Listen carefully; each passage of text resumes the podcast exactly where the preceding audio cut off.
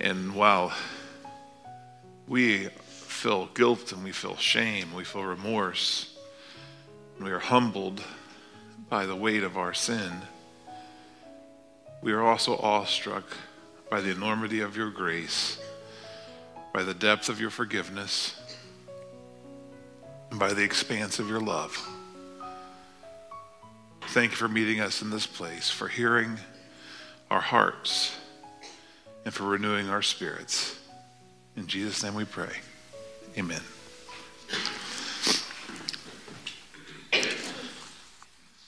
We're in a series right now called Danger or called Conversations with Jesus. And today I want to talk to you about kind of a, a thing, an idea of dangerous conversations with Jesus. What I mean by that is that we're going to see in this particular story that the conversation and the events that Jesus has when he interacts with someone, well, they have consequences for the individuals and for others uh, that are involved. And I understand that this is true. That sometimes when a person comes to faith, when we begin to interact with Jesus, it can really cause an unsettling effect in our homes and our other relationships. In the early days of my ministry, I came across a woman that came from a household that no one in that house was a person of faith. And they were pretty proud of that. No one went to church. Uh, no one really cared much for God or for Christians. In fact, they really looked down on them. But through an odd turn of events, this woman came to church and then soon she came to faith. And when that occurred, and she was filled with the love of Christ, the hope of eternity with Him, her life was forever changed. She began to do all kinds of incredible things. She became an advocate for uh, children that were victims of abuse, as she herself had once been. She, she began to do great things, but in her home, where everyone else still was an unbeliever, it caused incredible dissatisfaction and frustration. And all kinds of derision followed that poor woman the rest of her days. But she had a peace and a joy because she had come to Jesus. And in her life, everything had changed. Conversations with Jesus can lead to unexpected consequences for us or for the person who's come to Jesus, but also for others. And sometimes the reactions of others aren't what we'd hope they'd be. That's what happens in today's story. This is a story from John chapter 9.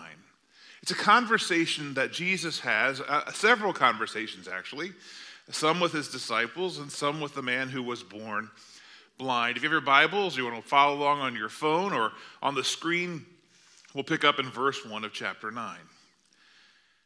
As Jesus went along, he saw a man blind from birth. Now, I want you to catch that first phrase Jesus saw a man. That's important. Jesus sees people that other people might overlook, he takes notice of them. He sees them in their pain. He sees them in their infirmity. He sees this blind beggar by the road and he takes notice of him. I think that there's a natural tendency we have because we see so many people now with panhandling signs and things, we, we almost just look away and go on our way sometimes. Jesus stops and he sees. He notices the begging man who is blind. What others might overlook or look away from, Jesus looks at and he looks into. And it's Jesus who's looking at this man. And when the disciples see him looking, the disciples in verse 2 say, Well, Rabbi or teacher, tell us who sinned? Did this man sin or his parents that he was born blind? The disciples, who are supposed to ask questions of their teacher, have a lot of questions, and these are big questions. Uh, uh, their questions are, are, are things like this in their mind, right? They're asking, like, what is the role of sin and sickness? Is all sickness a result of sin?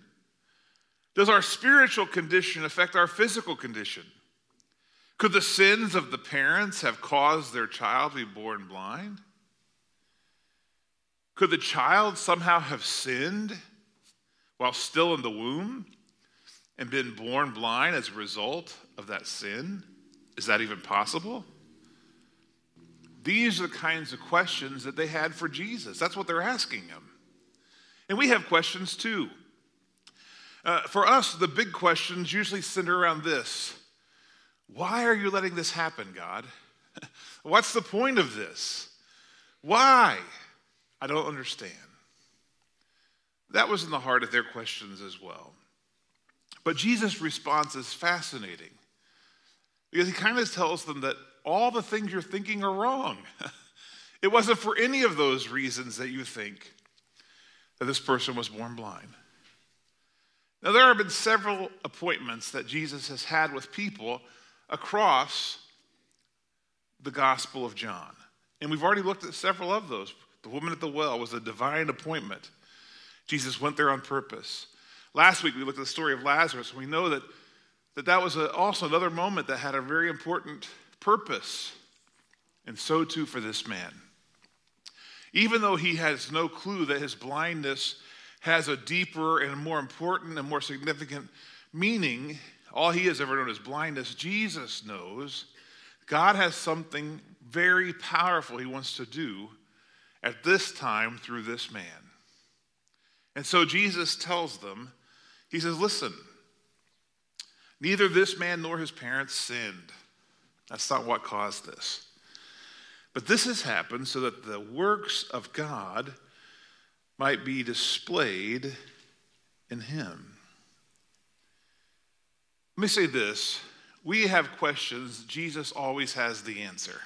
Let me answer that. Let's, let's know that. We all have questions, and Jesus always knows the answer.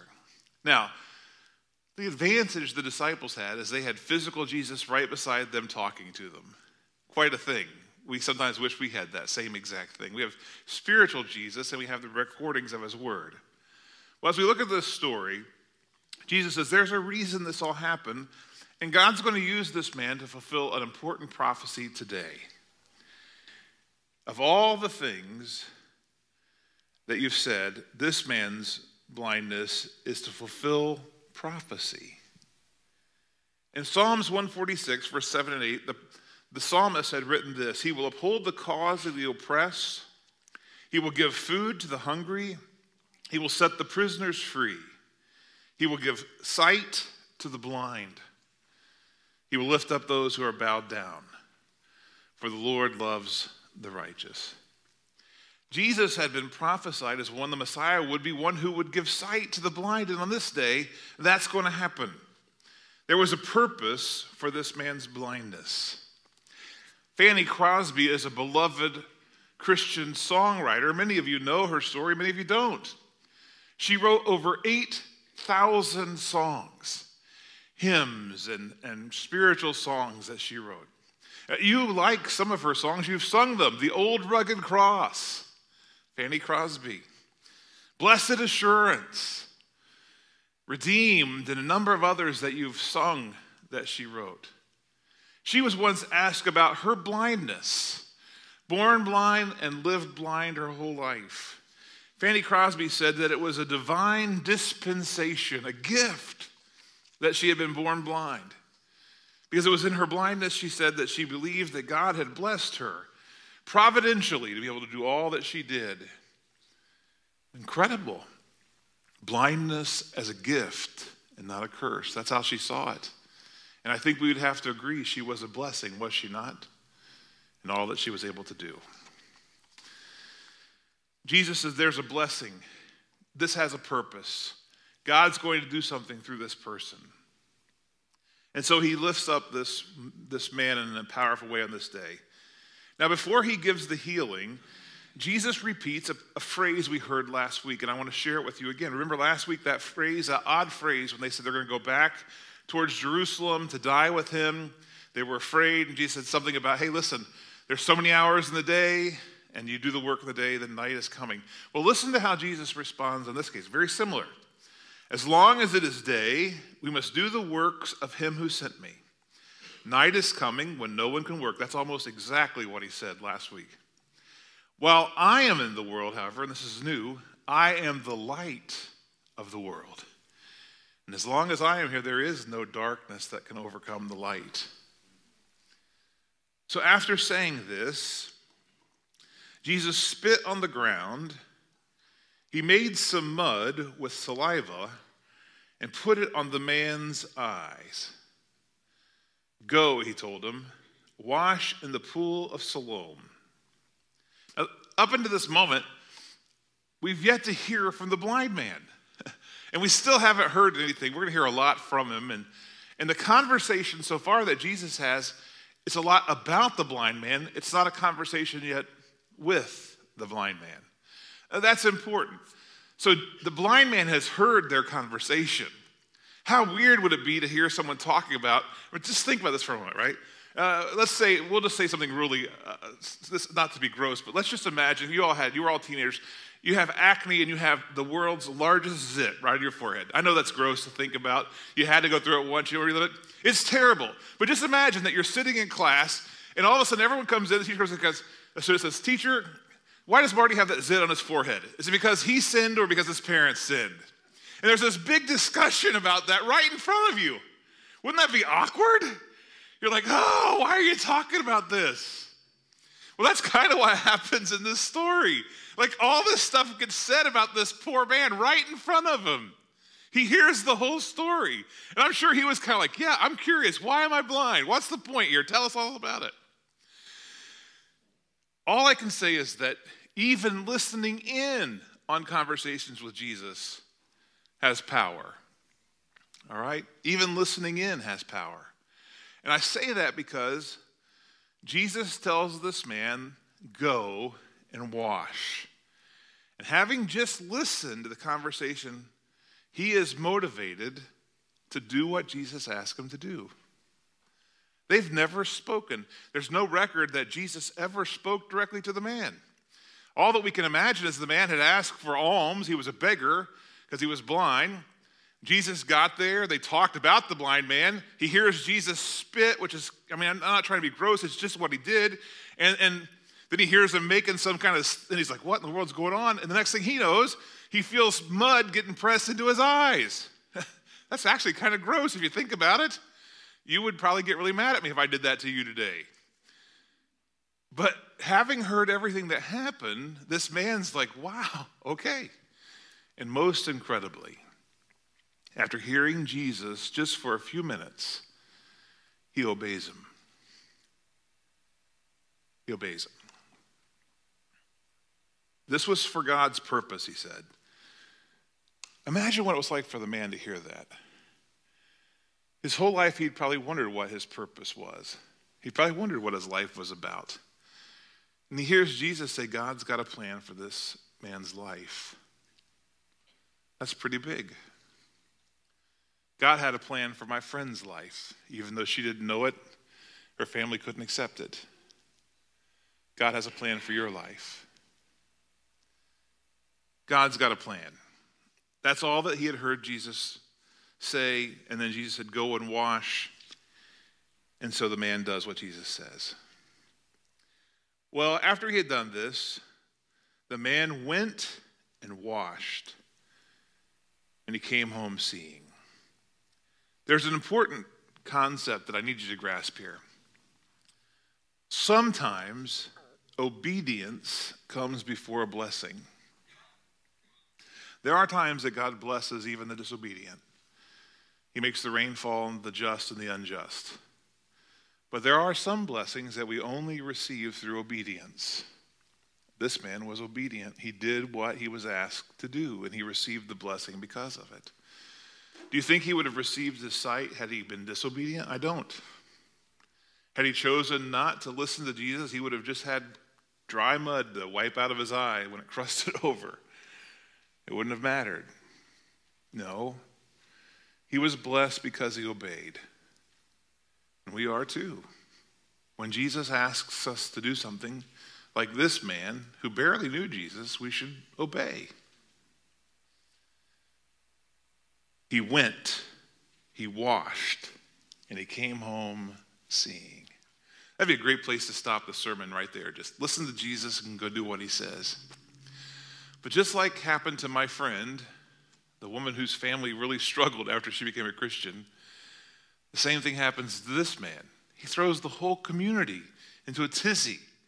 It's like the family systems theory of Dr. Bowen that people think about. You know, if you change an alcoholic and make him sober, oftentimes the marriage breaks up because people, they were used to you as a drunk, they're not used to you as a sober person.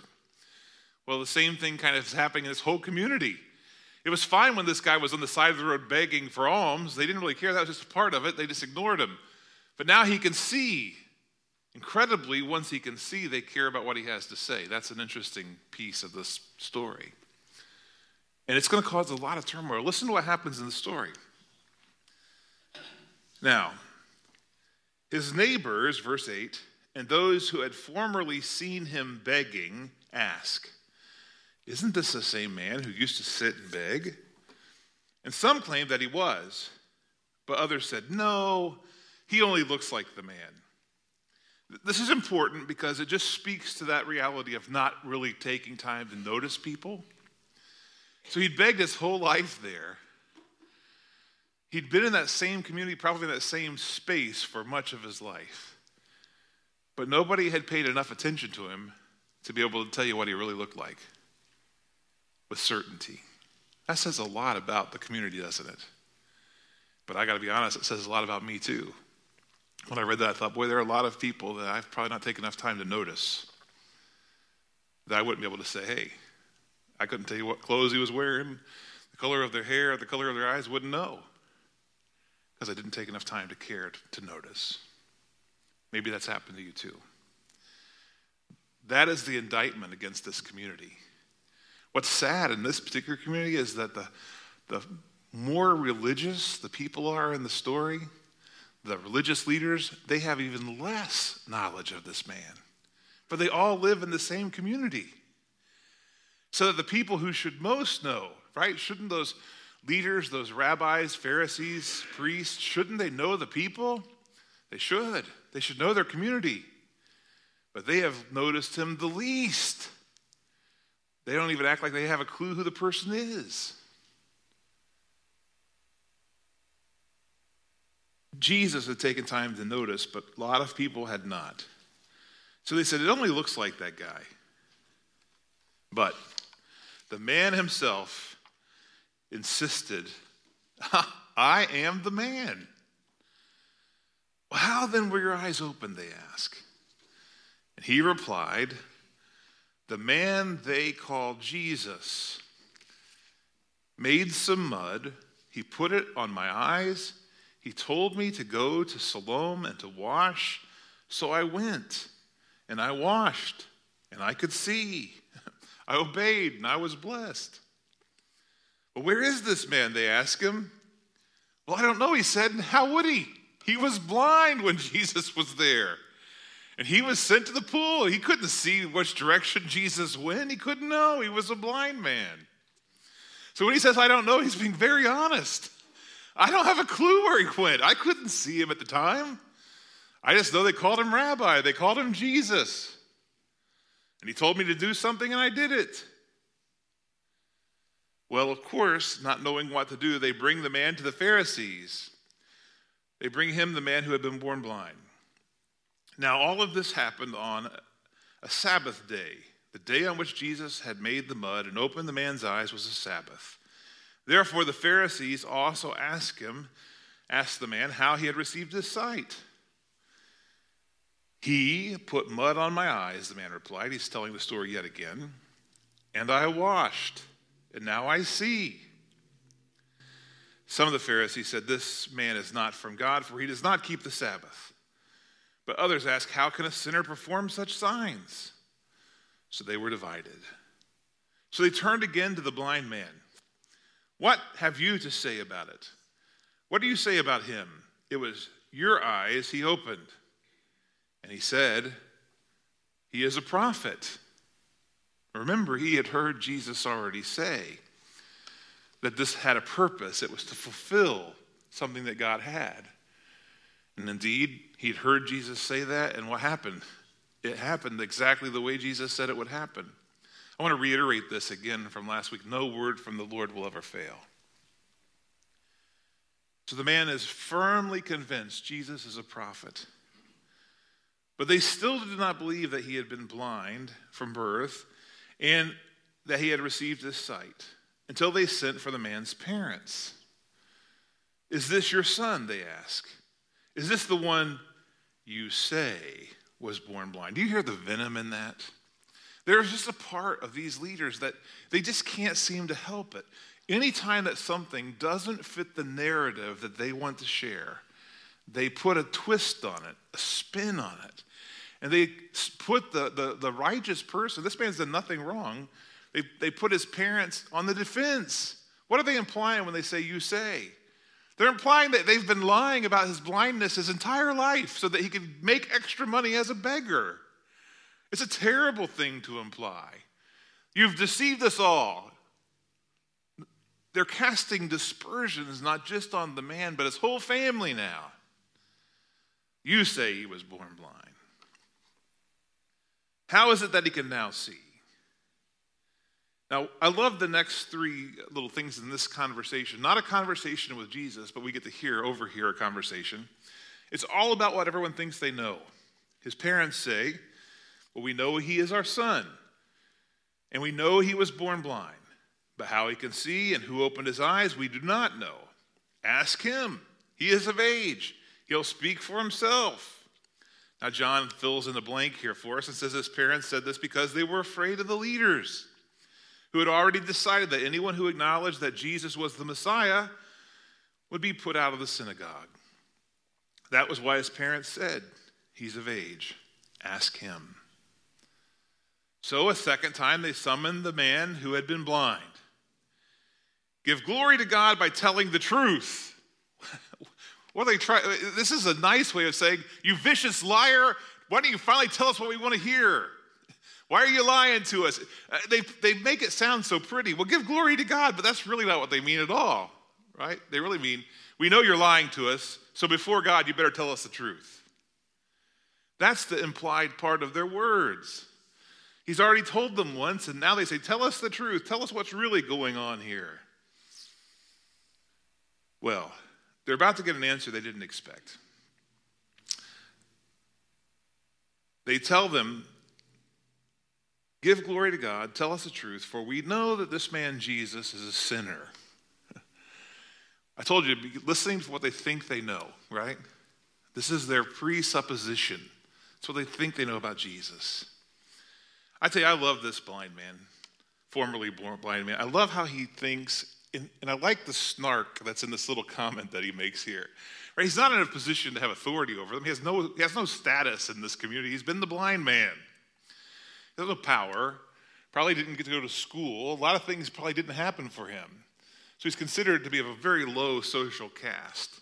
And he's standing there, the people who are of the highest social caste, the leaders of the community. But there he is in their presence, and they're telling him all the things that they know to be true, how smart they are. He says, whether he is a sinner or not, I don't know. One thing I do know I was blind, but now I see. I love that.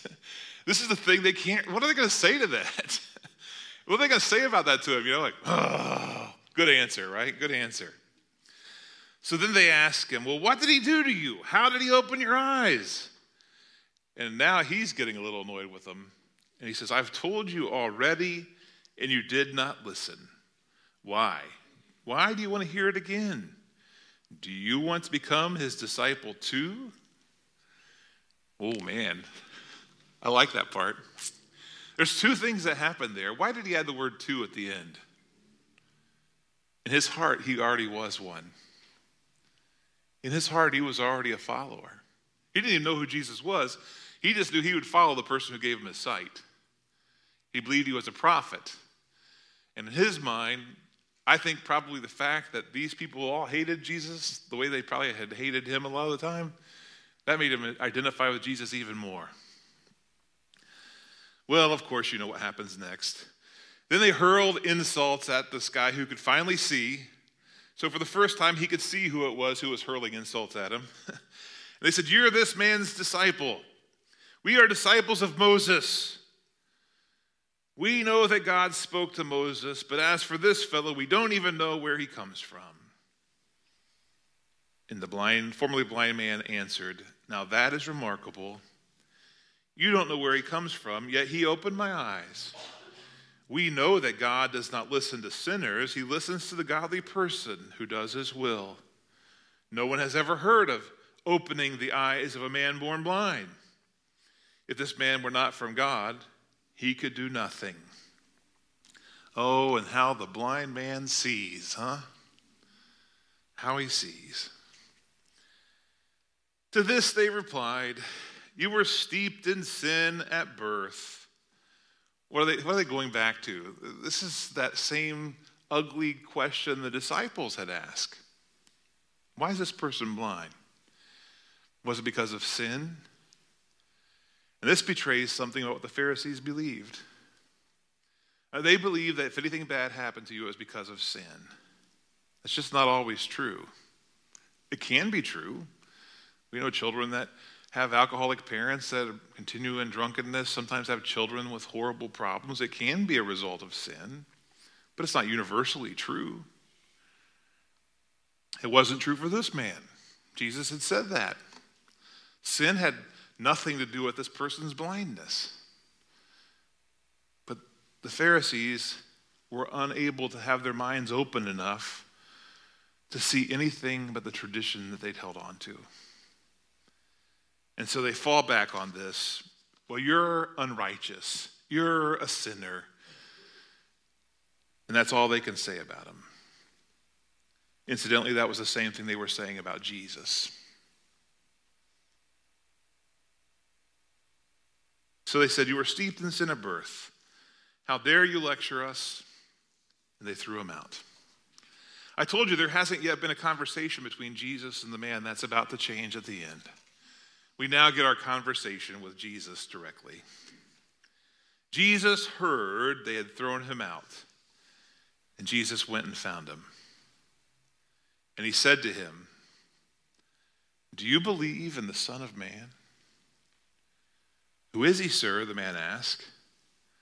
Tell me so that I may believe in him. In other words, he recognizes this is Jesus by his voice. And if Jesus tells him to believe something, he's going to believe it. And Jesus said to him, Well, you have seen him. Remember last week we said the Son of Man is a phrase that is indicative of the Messiah, the promised one. You have now seen him for real. one of the very first things, not the first, but one of the first things that you get to see is Jesus. He's the one who is speaking with you. And listen to this beautiful confession he makes. Then the man said, Lord, I believe. And he worshiped him. We don't get any more description of what that was like. I don't know what it was like. I rather like to picture, because I'm a big guy, I like to picture the blind man as this big guy who sat on the side of the road because he couldn't exercise much because he couldn't run and do things. So he, he was a big guy, and I just picture his worship being like the kind that picks you up off the ground and holds you up in the air. Like I think that's that's kind of worship, right? Like woohoo, he's holding him up, right, spinning around. I don't know what happened. It just says he worshipped him, but I imagine it was a pretty lively kind of worship. He was excited because his whole life's trajectory was changed.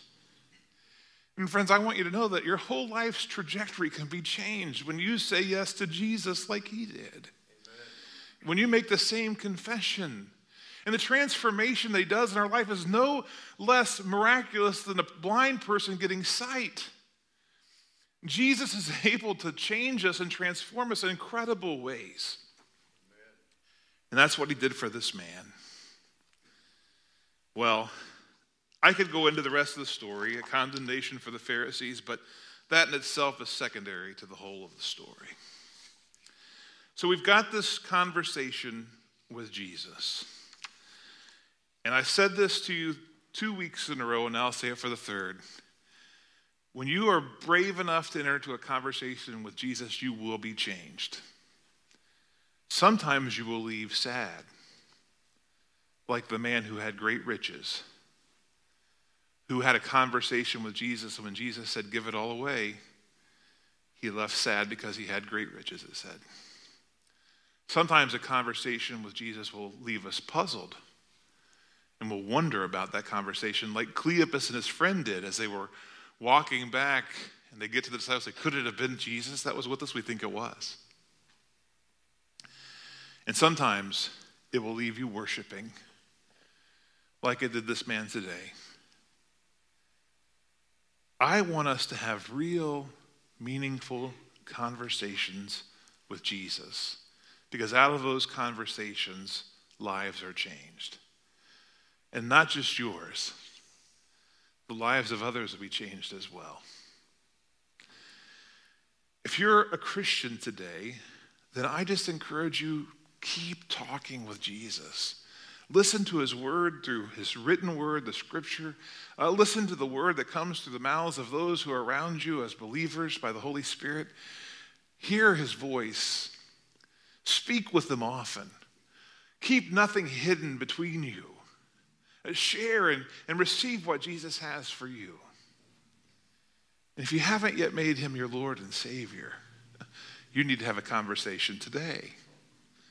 Conversation where you make the good confession, the same confession that the woman at the well made, the same confession that we heard last week from Mary and Martha, the same confession that we heard today from the blind man. I believe Jesus is the Christ, and I accept him as my Lord and as my Savior. If you've not made that decision, will you make it today as we stand and we sing our hymn of invitation?